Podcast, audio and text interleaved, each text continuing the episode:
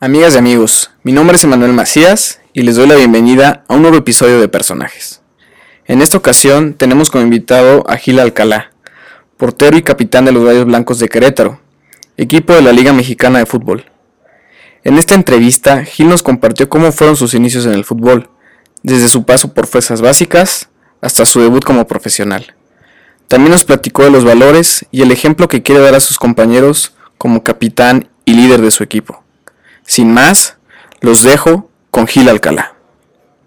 ¿Cómo estás, Gil? Bueno, es un gusto. Muchas gracias por la invitación y saludar a todos mis compañeros de personajes. Hay muchas veces ahí, ahí comentarle a, lo, a, a, la gente que pues ahorita estamos en el hotel de concentración. Así es. En donde se hospedan y, y bueno, para empezar, ¿qué se vive en un, en un hotel de concentración un día previo a, a, un partido de fútbol? Pues bueno, la palabra como bien lo dice, ¿no? Eh, pues obviamente intentamos estar no concentrados al 100% en el juego, pero sí tratar de desviarnos un poco de la atención de, pues de, de la ciudad, ¿no? Pues obviamente eh, haces otras actividades durante el día, intentas aquí llegar a despejarte, tratar de descansar, de ver televisión, de... Uh -huh. Pues los que tienen hijos descansen, los que tenemos alguna otra actividad, esposos, algo así, pues separarnos un poco ahí del, del tema, del tema ciudad y todo, uh -huh. y, y, bueno, despejarte más que nada para estar listo para mañana. Oye, eh, Gil, ¿qué significa para ti eh, tener el honor de ser el capitán de, del equipo? Bueno, como tú lo dices, es, es un honor, literal, eh, portar, portar, hoy en día el, el gafete de capitán, porque muchos jugadores muy importantes durante mucha carne, todos los sesenta y tantos años que tiene el Club Querétaro en primera división o en la historia, eh, pues lo ha aportado gente importantísima, ¿no? Entonces, para mí, portar el gafete de capitán hoy y como canterano te genera un compromiso mayor y, y, bueno, estoy muy contento, eso me está motivando muchísimo a seguir creciendo y, y, a seguir mostrando mis cualidades. ¿Cómo le hace un futbolista profesional para mantenerse siempre concentrado y, y en busca de su sueño? Creo que lo primero que tiene que mantenerse y prevalecer es tu sueño, como tú bien lo dices. Creo que el, el saber que tu meta a lo mejor puede estar cerca o puede estar lejana siempre es lo que te tiene que mantener con las ganas de querer triunfar eso fue lo que me mantuvo durante muchísimo tiempo. Obviamente me tenía que preparar muchísimo, prepararme mejor que los demás. Eh, yo creo que hay millones y millones de jugadores o chicos que quisieron estar en nuestras posiciones y a lo mejor no les alcanzó por lo mismo, ¿no? Uh -huh. Que hay que ser un poquito más, más valiente, un poquito más de, de, de fortuna hacia los demás y, y, creo que esa es la base, ¿no? El mantener siempre tu sueño intacto y el saber que algún día se va a cumplir como yo lo estoy cumpliendo. Ahora que fue el 2019 y, lo, y pudiste debutar en primera, en primera división en la liga, ¿cómo fue ese día? Ese día que te dijeron, vas de titular, vas a arrancar en la portería. Es de los momentos más importantes de mi vida. Creo que pasé por momentos muy difíciles durante toda mi carrera futbolística, también en lo personal. Eh, pasaron muchas cosas para que yo pudiera llegar a ese día y, y traté de disfrutar al, mil por, al 100%. Desgraciadamente no, no, hubo un buen resultado, pero creo que son metas cumplidas y te da una satisfacción enorme. Y bueno, como jugador y como joven que siempre sueñas con debutar en primera división, se me da la oportunidad y, y estuve muy contento y todavía más contento estoy ahora. Oye, en una preparación de un portero pues es, es distinta ¿no? a la de cualquier uh -huh. posición en, en el campo.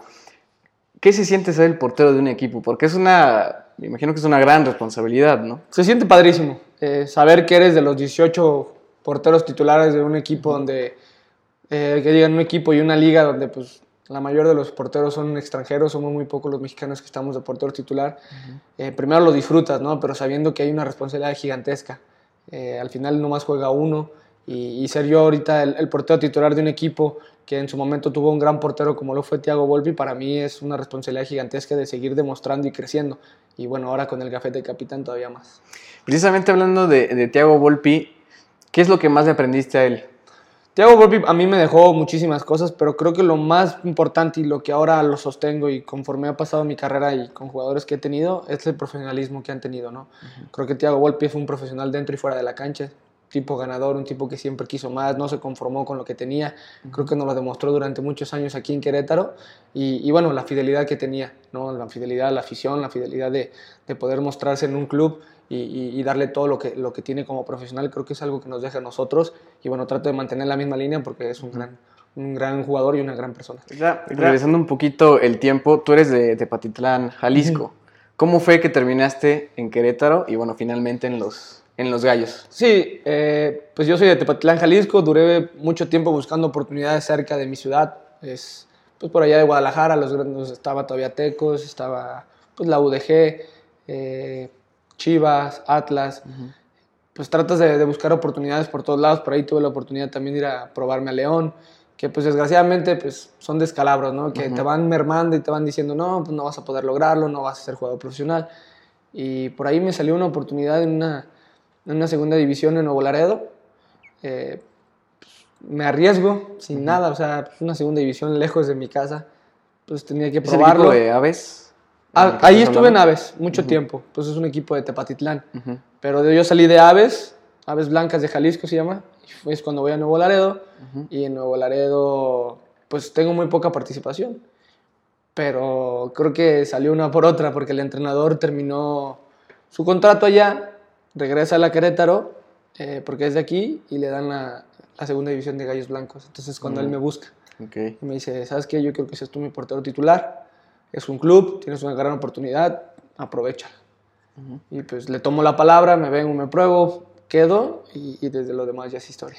Y ju- justo mencionas lo de la segunda división, que fuiste campeón Sí. hace unos años, eh, en una final contra Monarcas, en donde en los se van a penales, Ujú. y además de atajar un penal, eh, bueno, atajar penales, eh, metes también tú, Sí. tú uno de ellos. ¿Cómo fue esa dualidad de emociones de tanto atajar como... Pues fue una experiencia y una revancha que tenía de muchos años. Eh, cuando recién llegué al club, obviamente la segunda división no era Gallos Blancos, en sí era Irapuato, y llegué a dos finales seguidas. Antes de subir a primera división, yo era directamente en segunda, y llegamos, en ese año llegamos dos veces directo a, la liguilla, que diga, a ser campeones, y, y no lo pude lograr. Eh, me quedé con esa espinita. Esa, esa vez que nos toca pasar la liguilla, eh, estaba entrenador el Piti Altamirano, y Piti Altamirano pide la oportunidad de que yo le, le ayude en la liguilla, porque yo había tenido muy poca participación en la segunda, participaba más en la sub-20. Y él pide que, que yo vaya con él en la liguilla. eh, llegamos a la final y justo cuando se acaba el partido, que nos empatan casi en el último minuto en el global, él me dice, yo soñé, que, desgraciado, yo soñé que tú me, tú me hacías campeón. No sé cómo, Órale. pero tú me hacías campeón. Le digo, ¿cómo me dices eso ahorita? O sea, antes de que tengan que parar penales. O sea, antes de los penales te dijo eso. Sí, me dijo, yo soñé que tú me hacías campeón de alguna otra forma, pero me hacías campeón. Y bueno, me da, la gracias, fortuna, me da la fortuna de que me toca parar tres penales y meto el penal del Gane y pues fue una locura. O sea, fue una experiencia muy bonita que, que se la voy a agradecer siempre al Piti porque pues, fue, el, fue el que nos dio la oportunidad y la confianza de poder participar en, en, esa, en esa liguilla con él y que nos dio un campeonato. Que a lo mejor es de segunda división, pero pues al final eres campeón y es, claro. es algo muy padre siempre en el fútbol. Cuando, en el momento en que eligen a los cobradores para los penales, ¿tú te anotaste en esa ronda o fue en ese momento en el que tú decides yo voy a cobrar este? No, o sea, pateamos nueve penales y a nosotros nos habían expulsado a mil que al minuto 60, 70. Y, y ya di cuenta que, que quedaban, eran nueve pateadores, quedaba uno y el que iba a patear no, no podía ni moverse, o sea, estaba temblando, era un chico, tenía Ajá. que 17 años, creo que era la sub 17, sub Ajá. 18, que diga sub 20, que habían podido ir a hacer los eh, diferentes jugadores y no podía patear y en eso Romo me dice, vas tú. Y yo, ¿cómo? Sí, sí, tú vas a patearlo porque este no puede patear. Entonces, pues, después de que yo pateo, o sea, que yo la meto, pues me toca atajar el penal del, del Gaña. ¿Te te pusiste muy nervioso en ese momento? No, fíjate que no, yo dije, pues, la voy a cobrar allá. Si me la tapa, no es mi culpa, pues, Ajá. soy portero, ¿sabes? Ajá. Y, y justo pateo y el portero se va para el otro lado. Pero ahorita, ahorita que mencionas de atajar penales, eh, bueno, en los medios dice mucho que es como un volado, ¿no? Unos penales. Tú como portero, ¿cuál es tu visión sobre lo que pasa en un penal? ¿Es total el mérito de ustedes? Eh, puede ser que sí, porque ya hoy en día puedes estudiar. Estudiar los penales a los cobradores. Obviamente, pues sí, gran parte de que tengas fortuna de que el pateador no patee tan bien, pues también llegaba a eso. Pero creo que como, como portero lo entrenas, como portero puedes tomar la decisión antes de cobrar el penal, tratas de estudiarlo, sus movimientos, ese tipo de cosas. Yo creo que ya no, va, ya no se basa tanto en eso, Ok. sino más en, en lo que el, el portero pueda entrenarlo y también un toque de suerte de que el pateador pues Que no, no no, lo- co- no cobre de la mejor manera. Exacto. Así. Oye, pues la temporada pasada, en, en el torneo Apertura 2019, te toca jugar tu primera liguilla en primera división con los Sí. Gallos. ¿Cómo viviste esos dos partidos que la verdad también fueron muy cardíacos en cierto Sí, momento, sí. ¿no? Pues fíjate, fueron, fueron momentos muy drásticos en el año 2019, que yo creo que es el año que más he aprendido en toda mi vida. Eh, desafortunadamente, cuando yo recién debuto, que estaba al mando Rafa Puente, pues creo que el equipo tiene la peor racha en, la historia del fútbol mexicano y yo estoy involucrado en eso, o sea, eh, me tocó jugar los primeros tres partidos, después me sacaron, después volví, después me volvieron a sacar. Eh, pues fue un momento muy, muy desagradable en mi carrera que, que pues por momentos sientes que ya no, que no estás listo, pues que, que, durante tanto tiempo esperaste la oportunidad y ahora la estás desperdiciando y, y, no dar el desempeño que tú crees que eres capaz, pues, pues sí te ataca, ¿no? Y, y bueno, tuve que prepararme muchísimo mentalmente para poder sobrepasar ese momento eh, gracias a Dios llega el profe Buse que nos da muchísima confianza a algunos que ya estábamos con él y eso me ayudó a levantarme un poco. El torneo pasado, pues yo creo que es de los mejores torneos que ha tenido el club, por decirlo el mejor. Por puntos. Ajá, por puntos y por posición y, porque llegamos a la liguilla. Eh, pues creo que, que, también es algo muy padre, o sea, es un, un, momento totalmente drástico, todo es alegría cuando era todo tristeza. Vivo mi primera liguilla, como tú bien lo dices, partidos complicados que tuvimos eh, en casa, poder cerrar eh, por tres goles que ya íbamos 2-0 al minuto veintitantos y, que desgraciadamente expulsan por ahí a Romo. Pero son momentos que, tratas de disfrutar al máximo, independientemente que pues, después de una derrota así o que te eliminen en la liguilla, pues viene tristeza, ¿no? Pero creo que para mí lo personal fue un crecimiento enorme. Eh, me quedo con, con, la mayor alegría de poder haber llegado a mi primer torneo en liguilla. Ser un, o sea, estar de portero regular y llegar a la liguilla creo que para mí es un momento que no voy a olvidar nunca y que eso me ha impulsado para seguir creciendo. Ahorita que mencionas que pues tuviste que trabajar para superar lo que sucedió en el primer semestre, ¿cuál crees que tú fue la clave para que pudieras recuperarte? La clave fue que yo, yo decidí que sí estaba mal. O sea, me llovieron muchísimas críticas, eh, no estaba preparado para ese tipo de escalones. Creo que al final, pues vivo en una ciudad donde la afición es pues muy aficionada, literal. Sí. Entonces, pues me llovieron muchísimas críticas eh, que me golpearon mucho en lo, personal, en lo anímico, donde pues desgraciadamente hoy en día las redes sociales atacas muy fácil a las personas. Y, yo me enfoqué mucho en eso y, me dio un bajón anímico muy, muy feo. Creo que lo, lo, importante fue aquí que muchas personas me dijeron que yo no estaba bien y que yo trataba de, decir que no, que no, no, era cierto hasta que el día que tomé la decisión de decir que sí, que no estaba bien, que, que estaba pasando por un momento desastroso mentalmente y, y físicamente, eh, creo que ese fue el cambio drástico que tomé la, la, decisión para estar hoy en día en un buen momento. Claro. Pues sí, como dices, fueron dos momentos muy diferentes, ¿no? Y bueno, ahora en esta temporada que, que, eres el capitán, ¿cómo eres, ¿cómo eres como capitán? Mira, creo que los capitanes y los líderes se identifican de diferentes maneras. Hay unos que, que sí de plano su liderazgo se, es estar gritando en la cancha, ese tipo de cosas. Creo que como líder sí lo tienes que hacer, pero creo que yo como líder me baso más en, el ejemplo. Eh, soy un tipo el, que le gusta llegar temprano, de los últimos que se va, el, que trabaja todos los días al 100%, que no regala nada, que soy un tipo de familia, un tipo que, no se ha metido en problemas y que ese es un ejemplo que, trato de dar a todos los jóvenes que vienen. Entonces creo que dentro de futbolísticamente y, personalmente fuera del fútbol eh, trato de tener una línea, pues, pues bien, ¿no? Ser un futbolista que, que pueda ser un ejemplo a seguir. Entonces creo que, que, soy eso yo. Por eso el profe toma la decisión de, dejarme capitán, porque soy un líder que, que, pues, que a los chicos les, les, exige, pero demostrándolo, ¿no? Dándolos el 100% en cada partido, eh, en cada entrenamiento, y creo que, que, esa es una gran, una gran ventaja de, de, poderlo demostrar como capitán y como líder. Oye, cuando eras, eh, eras un niño, ¿Siempre jugaste de portero? Sí, toda la vida he jugado de portero. Desde muy chiquito, bueno, desde que tengo memoria, eh, mis padrinos de bautizos, que son como mis papás, ellos siempre han sido de futboleros. ya han tenido equipos de fútbol allá en Tepa. Y, y, siempre me pusieron de portero. Tú aquí te vas a poner. Y con el tiempo fui creciendo, me fui gustando. Primero me metían 20 goles y me reía. Antes me metían uno y lloraba. Entonces con el tiempo vas así agarrando esas formas, pero sí, siempre fue la portería. A mí me encantó la portería para siempre. ¿Y quién era tu ídolo en esa posición? En ese entonces, cuando no veía el fútbol europeo, pues Osvaldo Sánchez, creo que era mi máxima figura en la portería porque pues soy de Jalisco, le vas a las Chivas, en su debido momento le fui a las Chivas de jovencito y, y bueno, Osvaldo Sánchez, pero conforme fui creciendo y conocí el fútbol europeo, pues me quedé fascinado con Iker Casillas y con Buffon, que para mí son un ejemplo a seguir. Son son figuras que han demostrado un carácter y una carrera profesional en todos los aspectos. Te repito, trato de ser un modelo para los jóvenes como ellos lo hicieron para mí. Creo que Buffon nunca está involucrado en ningún problema, siempre, hablas siempre se hablan cosas buenas de él, siempre ha sido de los mejores porteros del mundo futbolísticamente hablando, entonces eh, para mí es un ejemplo a seguir y trato de hacerlo así. Gil, em, bueno, ya cumpliste tu sueño de, de ser portero de, de, primera división. Y la verdad es que esta temporada te ha estado yendo muy bien. Incluso has estado en once ideal de, uh -huh. de la temporada. ¿Cómo te has sentido durante estos meses? Obviamente, pues como tú bien lo dices, me he sentido bastante bien, pero creo que me está ayudando muchísimo a seguir creciendo. Creo que eso es un, un pequeño pasito para, para lo que me queda de carrera. Eh, es, es, padre poder disfrutar momentos como el once ideal o por ahí ser el jugador del partido. Esos son momentos que te, te, te, hacen decir, bueno, estoy trabajando y voy por el buen camino. Pero pues, creo que pues, no menospreciar tampoco el once ideal, pero creo que es un, una probadita de lo que Gil puede hacer uh -huh. y creo que para mí es como un, un, un premio al esfuerzo que he tenido y que me toca seguir creciendo. ¿Cuáles son tus sueños al corto y al mediano plazo?